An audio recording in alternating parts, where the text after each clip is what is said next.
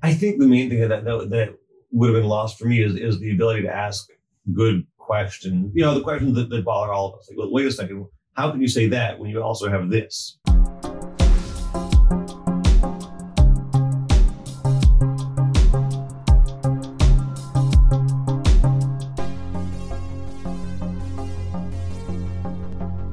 Welcome back, my dear friends, to another episode of Beyond the Book podcast. I have with me a great guest. Today's name is Rabbi Rafi Bialik. Rabbi Rafi is a rabbi and marriage counselor, family counselor, social worker um, for the Baltimore Therapy Center. Rafi, as I've seen, has written a few books of his own um, already. Before he's written his, uh, or he's going, or he's publishing his book with Mosaica Press.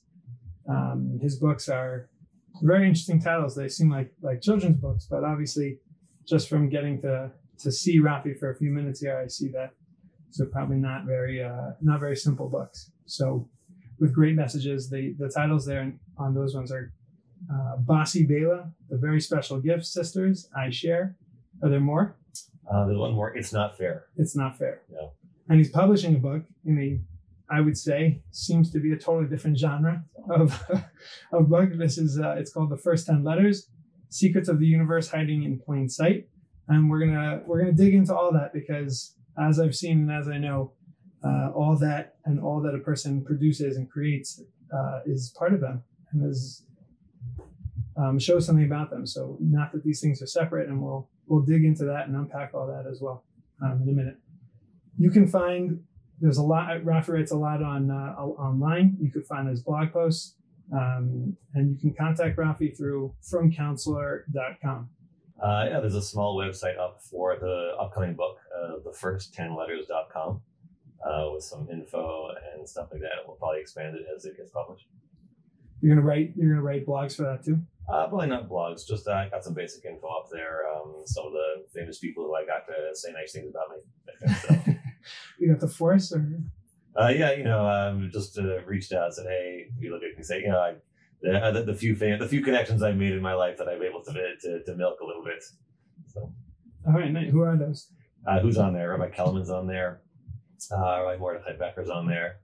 Um, uh, Retman, who's a mashgiach at uh, Chevron right now. Um, we got a catch there, so I'm trying to think. I can't remember off the top of my head. Everybody else is on there.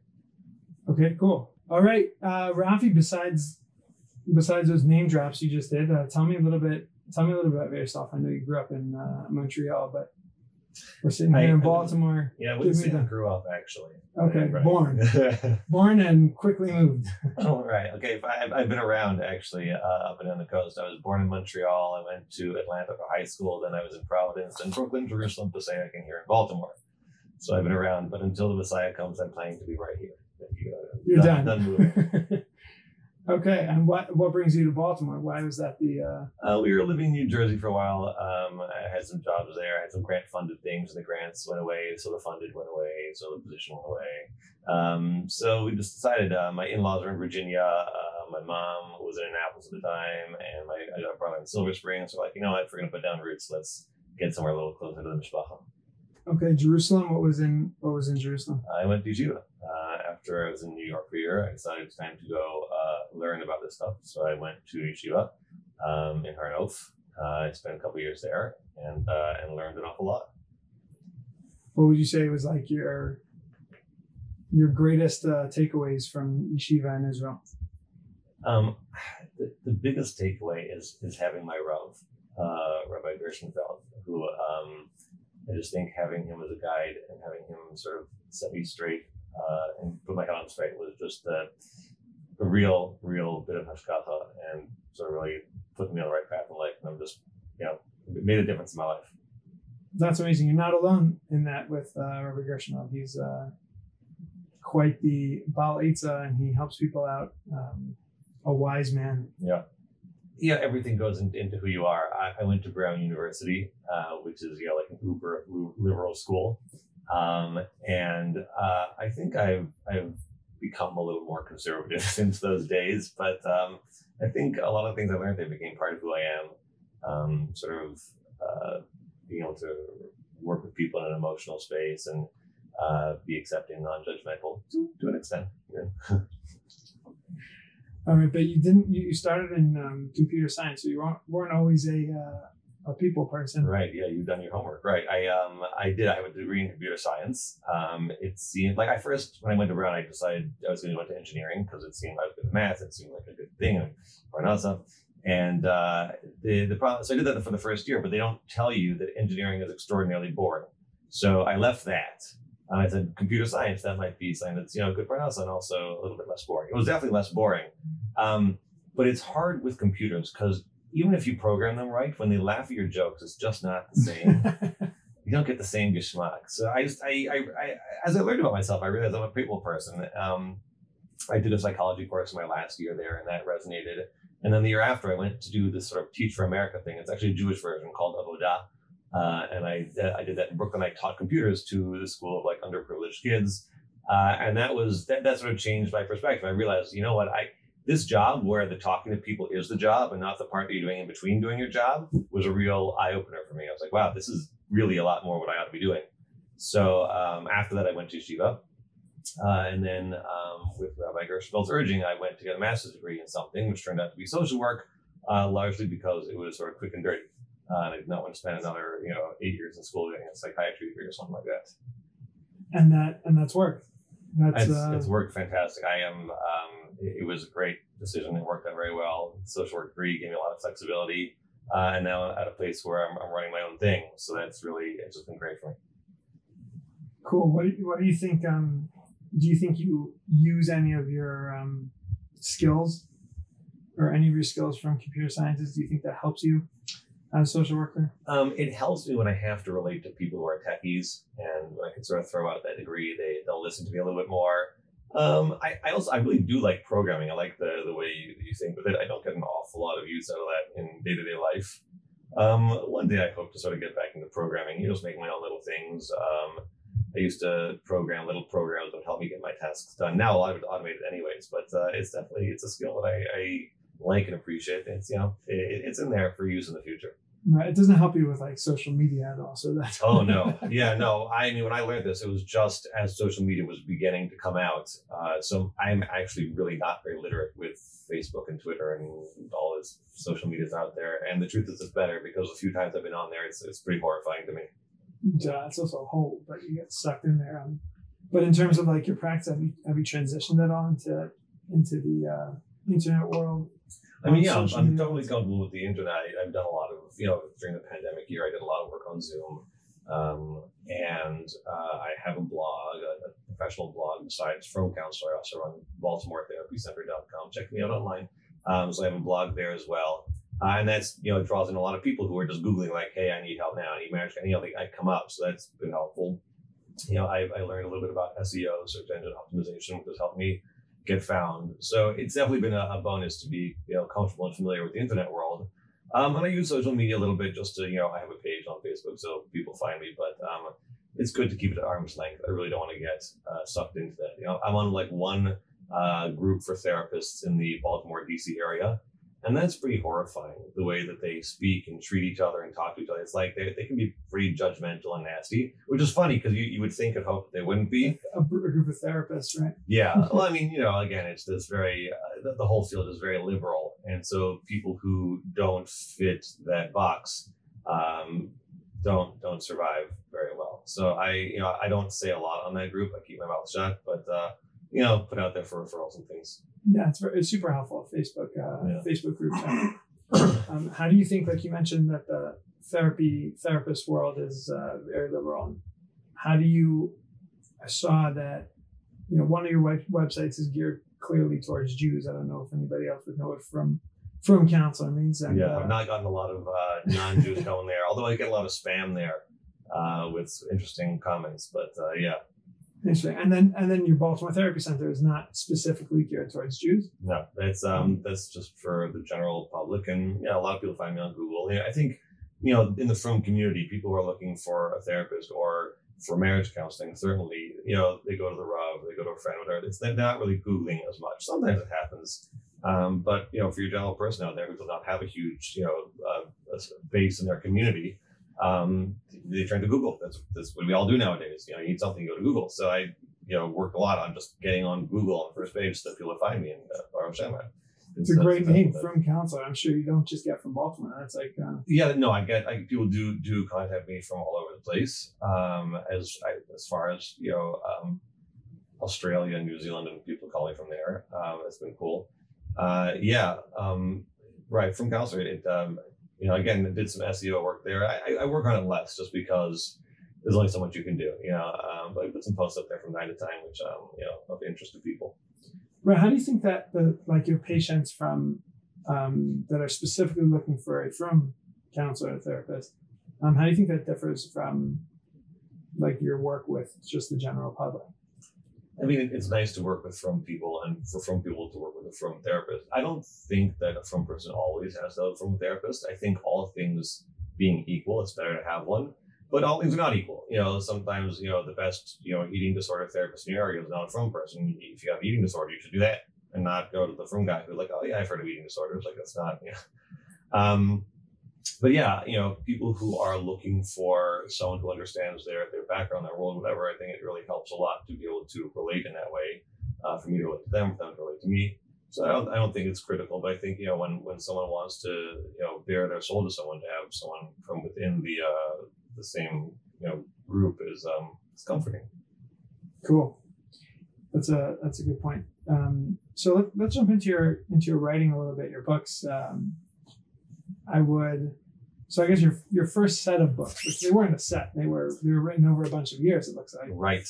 So your first set of I'll call them a set for my sake. But, now it's a uh, set. Now it's a set. On Amazon, it looks like a set. So that's okay. Um, so that first set of book, which is a set of children's books, tell me about the experience of like writing that, who it's for, what's like. Yeah, it's funny. It's interesting. Uh, when I wrote them, it was not at all like, oh, I'm gonna write a children's book. Um, I, you know, I'm a social worker, um, like emotionally connected. I realized there's this issue with my kids. Uh, I think the first one was bossy Valen, right? So when we had a, a, second child, the first one took the older child role and became kind of bossy and, you know, pushed around, things like that. She must have, when did I write I can't remember. She was three or five or something. And uh, what doesn't work with children is you shouldn't be bossy or don't treat your sister that way. Those are things that don't work. What does work is stories uh, and so uh, I wrote a story. And I think I just like asked some friends around. Like I found some frum girl, like a high school girl who uh, liked to draw.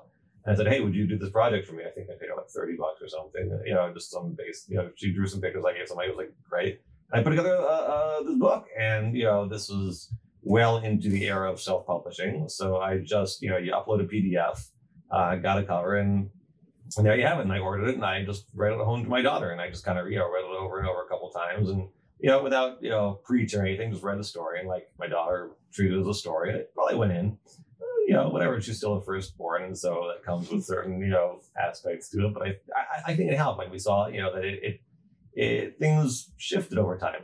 So it worked. Uh, and so then I was like, well, this is great. So next time, basically, the, the, the, books are, are catalog of my family social issues, basically. Right? So whenever there there's an issue, like, you know, I should write a book about this. Do I remember what the second one was? I think it might have been I Share, right? For when uh, it was probably, probably the second one. Uh, it must have been, I guess, two or three or something. When sharing becomes an issue, you know, it's not really a realistic um, capacity for kids at like one or two years old. But as they get to a little older, you want to instill them that value. And rather than saying, oh, you should share your toys, or don't we like to share our toys, or be a mitzvah girl and share your those are all nice. You should say things, but you know, stories. So I, I again, I just wrote it up and put together the story, uh, which is very, very basic. Um, and I, I, was it the same girl who did. I can't remember if I got the same girl to draw or not. And that was it. You know, I got on the computer, put some pages together, make a PDF, send it in, and you have a book and you read it. Um, and I think that one was well liked by all my kids at, at the right age. It's very simple, nice drawings. Um, so yeah, so over time, whenever there was an issue, I would uh, write up a story rather than trying to preach or lecture. Um, and so I had these books. I think some I can't remember who was with, but probably my mom, who's a big fan of mine, obviously. right? They told me you should sell these, you should get these out. And I think other people also said maybe like a friend of mine was like talking about them or saw them in my house. I don't know. So basically, I got this idea. Someone suggested, hey, why don't you put them out? Like, ah, eventually, whatever. But so it wasn't so hard. Eventually, I just put them up on Amazon and. Uh, that's it. Now they're available to the public. Right? You know, they, they get bought a little bit. I don't track it very much. Um, and I don't I don't push or advertise because that wasn't the point that I don't have time anyways. But uh, I think they're great. I think they're really helpful for people facing those issues. The, the my favorite one is the last one I published, which was um, the very special gift, which is about tznius. Uh, and that I think more than anything, you know, when my oldest daughter started asking these questions about it, she was probably about I don't know, maybe eight or nine. No, it's got to been earlier than that.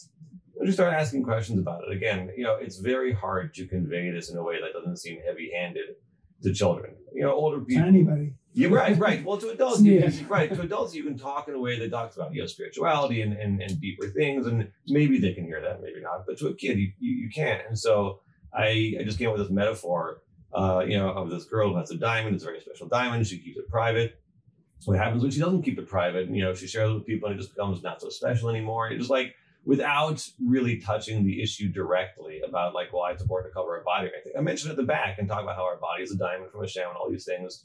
Um, and I think that one is really a powerful one. And I, I would like to get out more. Uh, again, I don't really have um, like any channels to do that. Maybe after I become a famous author with this new one, maybe I'll be able to get Or from the that one. podcast. Right, right. Yes, absolutely. I mean, if people want it from there, I did have one person actually buy uh, the I share. It was I share. Some random person bought on Amazon and made this, put this comment of like it wasn't so good because she realized it was a Jewish book and she was like, "Oh, what's this Hashem thing in there?" So- So after that, I, I changed the Amazon description for Jewish girls, whatever. I don't I mean I, I don't want to be fooling people into buying these books for who it's helpful for.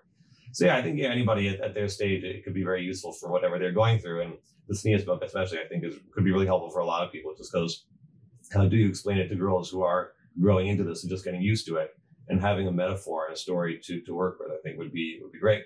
So I would definitely love to get them out more.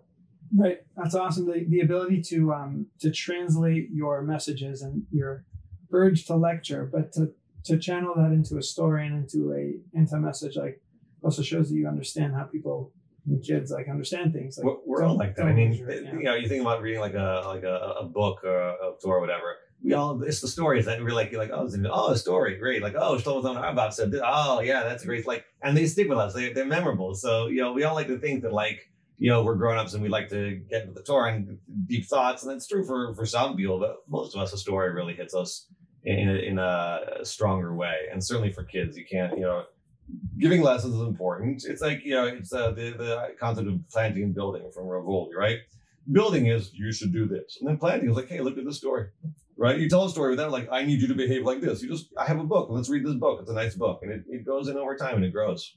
Right. I always have this like discussion if uh like Uncle Moishy and his ability to to translate messages into songs, but it's also stories in essence. right. Um, is he one of the like my chinuch? Like I grew up on that, um, and those stories like, and uh, the idea is the songs, and the same is true with you know Ed Rottenberg and Marvelous Middos Machine and those and journeys, those the messages they get through with music and a song. Gosh, that's uh mm-hmm. and the story and music that that could that just drills it home. Um, and is that like one of the greatest teachers in in the Jewish nation and Klal Yisrael today? But I but I think that you you said that you need both. You need the planting and the building. That was Wolbe, but you need you need both because just songs or just stories then just become stories. And if they it's reinforced by seeing their parents share or seeing their parents do the right thing, then it's uh, I mean, those are more planting activities. When I Right. when I do those things, then they, they it goes in subtly. The building part is that you teach them like, oh, this is the halacha about sharing, or you know, we this is how we treat our brothers and this family, and those are important. Setting boundaries, setting rules, making sure that it's clear. But that's not enough to grow an organic person. There's the, there's the planting part where they have to grow on their own. We were just I, I was listening to on the way to a store with my son yesterday and we were listening to that um, Marvelous Middos Machine uh, tati we want more right? The kids go to the store and they want more and more. And my son was in the store and he goes daddy i want something but i don't want more and more. I just want something. Yeah, so then it gets in and it, and it sticks. That's like yeah. a super important and also to treat ourselves like that. I think that um, i learned a lot when i read my kids books no matter what it is and um, are there any i guess for you are there any jewish books today that like children's books that you look at you're like get inspired from as well Um, yeah, I think Bracha Goetz has a lot of really great um, message books out there, and uh, you know she's the one with uh, Rabbi Yaakov Horowitz, uh, "Let's Stay Safe," which I think is great because I used to work a lot in uh, child abuse prevention. awesome Yeah, and so I'm I'm big on that. And again, it's it's very hard to like talk to kids about that without being scary or heavy-handed, but just having a story. Again, just you know, story, rhymes, pictures, great. We read that all the time, and, and smack in the middle, there's about three, four pages there with like some nice sensitive where he addresses sensitive issues of just keeping your body safe and keeping your body private, and it's in this bigger picture of just staying safe and safety, and kids get it. It's it's Right. part of that. And Goes in. Very, very well done that book. I would say too. Okay, so are there more coming? That's the You know, uh, my oldest is now a teenager. I think she'd probably be on picture books. right. I don't know that, that picture books will help. The youngest one still maybe. You never know. If an issue comes up, maybe I will. Um, it's a little bit time consuming, uh, so it's not immediately on uh, on the horizon. But you never know. I wasn't planning on any of those either. It's just like that you know happened. what would you like to see like for I know it's a, it's it's beating it, but like the for kids, like what would you like to see more of in kids' books? Uh, Jewish and not Jewish, even even not Jewish books, like secular books we'll call them. But what would you like to see that they the messages they give over to kids at the young age? you know it's hard i i um i, I picked up some books on empathy for kids i've seen around because i think that's a really important thing to instill i'm not thrilled about how they've done it um it's uh, many of them are, are still a little bit too direct so i don't know maybe you know uh, social awareness books and empathy and, and meals books like that that don't you know sort of strike the wire directly but like you know telling stories and things and asking questions at the end maybe but like just you know trying to instill those values in a, in a much less direct way because i think that's what that's what works best. So the the less direct is it's a balance. it, it, it's a balance. You can't sort of like totally hide it there in the story and like not bring it up all but when you talk about like you know don't you think you should be like this too i think it, it, it breaks the the sort of the, the fourth wall um, and so striking a balance between uh, a story and a lecture i think would be great Cool. It's, yeah, yeah, it's it's it's hard when you get out there and you start looking like go to the bookstore and just pick them up. It's uh, it's also it's also scary to know what other things they're they're sort of the subliminal messages they're also putting in. Um, TV is the same way, even kid stuff today. It's hard to know. Yeah, the secular kid stuff today is a little bit uh, it's getting dangerous because they're they're sort of the you know the openness of society these days. They're sort of very subtly putting in like everything's okay and everybody's okay and all these things. And for my kids, I really want to teach them, you know, they should be respectful of everybody, and respectful of how every, you know, you do what you do, and just to, to care about other people without saying that like, oh, okay, we can just do anything, and everything's okay. I don't want to, you know, I, that, that's again a, a balance to strike with kids, and it's uh, it's getting harder as society sort of takes on more and more things as being just the norm. Um, and then so now you're transitioning into uh, even like a Kabbalah book. So it's like skipping lots of steps here. well, right. Well, actually, there's a lot of Kabbalah in the kids' books. You just have to know where to look, right? Yeah. um, yeah. I don't, I don't know if it's. I mean, look. I, How do you see? How, well, explain to us this book, uh, your, your new one. book, um, the first on letters, and uh, how you came to it, and then we'll compare and contrast it to sort of your other your other work, your stuff. yeah, yeah. It's actually it's funny. Um, the the first ten letters is also written as a story. It's a it's in dialogue form. Um, and again, you know, stories uh, capture us. like um like a kuzari. It's, yeah, similar to that, right? I just, you know, stories capture us. They, they, they keep our attention. And so, um, I, I debated that at first, um, cause I have a lot of material I wanted to share. I was like, oh, let me just di- dive in and start sharing it. And I thought, you know what? It might be better in this question and answer format. Also because I came to the, these ideas through my own exploration, my own questioning. And so there, there are a lot of kashas I had on myself and to be able to have a foil to ask those questions, I thought was really helpful. Uh, So what what's the format? You're you're asking them to yourself. You're asking them. it, to, it's a it's um, a student and a professor who happen to run into each other on uh, the airport, and they, they have a discussion through their trip. And so the the professor, who, who's like a frum professor, uh, is a frum linguistics professor. That's the that's the thing.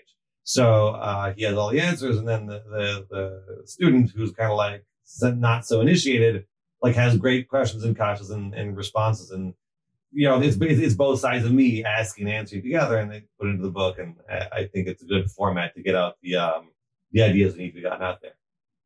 Um, I, I don't remember how I got into this. I, I found it fascinating from the beginning of my you know studies where I whenever I heard these ideas about the letters, I thought it was fascinating because to me the the most powerful part of uh, Torah learning of Frumkeit is when you see it's true with your own eyes.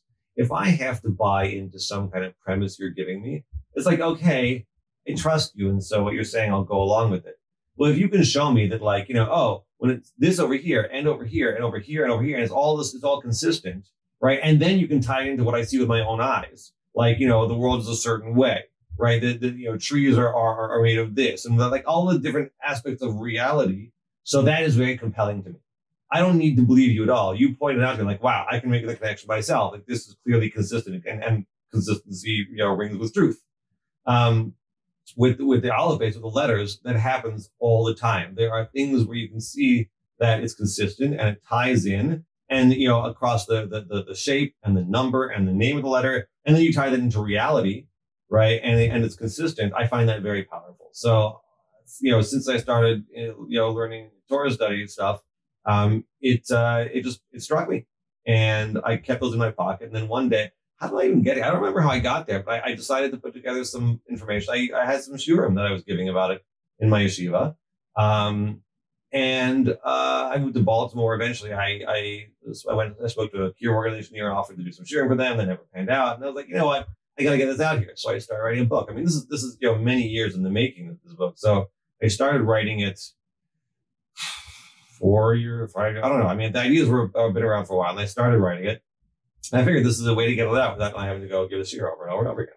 Uh, so like Sunday mornings, I would spend an hour writing. It was like, you know, over the, a lot of time, it, it came together. And um, I, it's only the first 10 letters, largely because I don't have a great worked out sheet up for the other 12. I have some ideas about them, but I didn't want to put out an idea of like cute vorts. Like these other, these other books on the letters, like, oh, hey, is Moshe Rabbeinu and it's this and that. Like, it's great. I mean, they're, they're true and they're good ideas and they're beautiful, but it's like the scattering of ideas of what the letter could mean. And I don't, that's not my, my deal. My deal is, so in this book, you have the first 10 letters and it sequentially brings out all the fundamentals of Yiddishkeit. It's like, you know, that we talk about, you know, Yichud Hashem and Bechira and, and, and all these things. And the fundamentals come out sequentially. So it's really an integrated whole, which again speaks to me of the consistency of, you know, the teachings, the ideas, which I think it, to me is very big. And so you know, I have what I have. One day, hopefully, I'll be able to really sit and think through deeply all the other letters and come up with, you know, explain how they are uh, another integrated unit. Uh, but so since I didn't have that, and since the book was already pretty big, I didn't want to, you know, wait for that. Also, would take another, who knows how many years. So here we go. Here I have this book, which which I think just brings out these ideas with consistency, with truth, with impact, and I'm I'm pretty excited about it. Cool, but it's also some sort of pattern once you get past ten. Once you get past uh, yud. Ostensibly, right? The the the the the tens will reflect also on the ones. So meaning, you know, I, have sort of been thinking about kaf lately, just throwing some ideas around my head. Ostensibly, that reflects on a beis as well, but it's going to have its own ideas. Otherwise, it would just be beis. So there's got to be more in there. Again, I have some ideas. I don't I don't have a full lesson for that yet. I, I, I have pieces of the puzzle, and I you know, I enjoy putting the pieces together when I was in yeshiva, I had a lot of time to think about these things. And now that I'm grown up and I have, you know, uh, four kids and a mortgage, so less time to think about those things. So it comes when it comes. Cool. Um, and what is your what does your student in your story walk away with? Like, what does he? He's he's inspired. He's it's proven to him. Um, I, I didn't end it with him saying like, okay, you know, pass the Kool Aid. It was more like, um, like, wow, this is powerful. I got to think about this, and that's that's sort of where I left it. I mean, this this to me is very powerful, and to me it is very. Um, it, it, it, for me, it's a proof that this is all true. And like it's just hard for me to conceive that all of these things are coincidences that somehow work out. You know, so that was very powerful to me as I was growing in Yiddishkeit. That like, wow, this is something real. Uh, and I think Jake, uh, Jake as the student, he walks away with a sense of like, wow, this is something real here. And seeing that for you personally in your personal journey, like seeing that in the letters specifically, um, was it letters or just patterns that that repeat themselves and seeing it again in another place is within it or is it the letters? I mean I, the, the letters speak to me. I like scrabble a lot. I just i like um you know the linguistics and letters and language is really interesting to me. Uh, and so um, partially because that's a part of it and partially because there's just a lot of patterns consistency um, you know it's it, um, there's reality to this. There's reality. It's not just, you know, oh, let me give you this. You know, some people really, really resonate with Kabbalah. There's some Kabbalistic ideas in here. I am, I am not a Kabbalist, right? I, I am not even like near the level where I be in to think about maybe someone calling myself a Kabbalist. I don't even, but something like, like, oh, the sphere of this and the sphere of, and, and they're talking about these ideas in the sky, but like, you know, where Netzach and Hod play in your lives. Okay, maybe you'll have these books like, oh, Netzach, you should think about it. Like, it's, it's borrowing concepts and using them in, in our world, and that doesn't that doesn't speak to me. Like it's, it's beautiful, it's true, it's real, it's good for people. For me, it's like okay, let me tell you what aleph means. The word aleph has a certain meaning, and you see it reflected in this. I don't need you to, to, to believe me on anything. I'm just going to lay it out. You know, you may have some causes here or there, but like it's just there, there's a bunch of facts that all fit together. So to me, it's it's a very compelling thing. It's it's real to me. You know, the name, the number, and then something in my life that, that applies to that, like oneness. I know what the number one is. I know what it means to be unique, and to see that play together, like, oh, okay, great. This, I can connect to that, as opposed to like, oh, you know, what is Yesod? We talk about Yesod, but like, oh, it's this idea. Like, we'll connect it to something that I can actually relate to, and I, I just find that very powerful. It's like right, very practical and Yeah. relatable. Yeah. What did you did you have? What do you have to cut out from it? They're doing it in this format of a question answer. I know that, like in terms of what we mentioned, like the Kuzari, like it's been rewritten without um, the question answer. I think Mesillas Yesharim originally was written dialogue, yeah. was dialogue and uh, and then rewritten and it's um, when you read the the dialogue from it it seems to be like cut out a little bit it's it's uh I mean, I believe the, do the you feel like you have to do that Um, I think the main thing that, that that would have been lost for me is is the ability to ask good questions. You know, the questions that, that bother all of us. Like, well, wait a second, how can you say that when you also have this, right? So this format really allows a space to ask the question straight out without having to answer the question in this backwards way and hope that it doesn't come up. You know, the reader may have some of those questions themselves. I have those questions that I that I work through. And so being able to just put the question out there, I think, is, is uh, being real about uh, potential weaknesses and arguments um, and being able to respond to them effectively.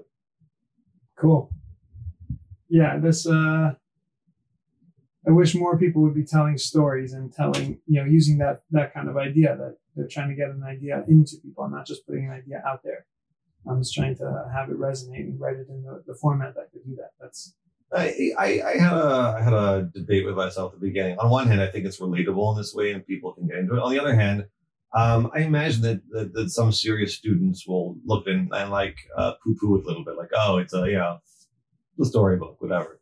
Um, I mean, there I think there are a lot of deep and useful ideas in there and interesting ideas. And I think I mean I wrote it so that it would be accessible from the most beginning person to you know someone with a lot of Yeshiva background. Um, I, I contend that there will be new and useful things in here for everybody on every level. Um, I can imagine that some people may look at it as a story and um, brush it off, but uh, hopefully, you know, it'll it'll hit enough people that will make an impact.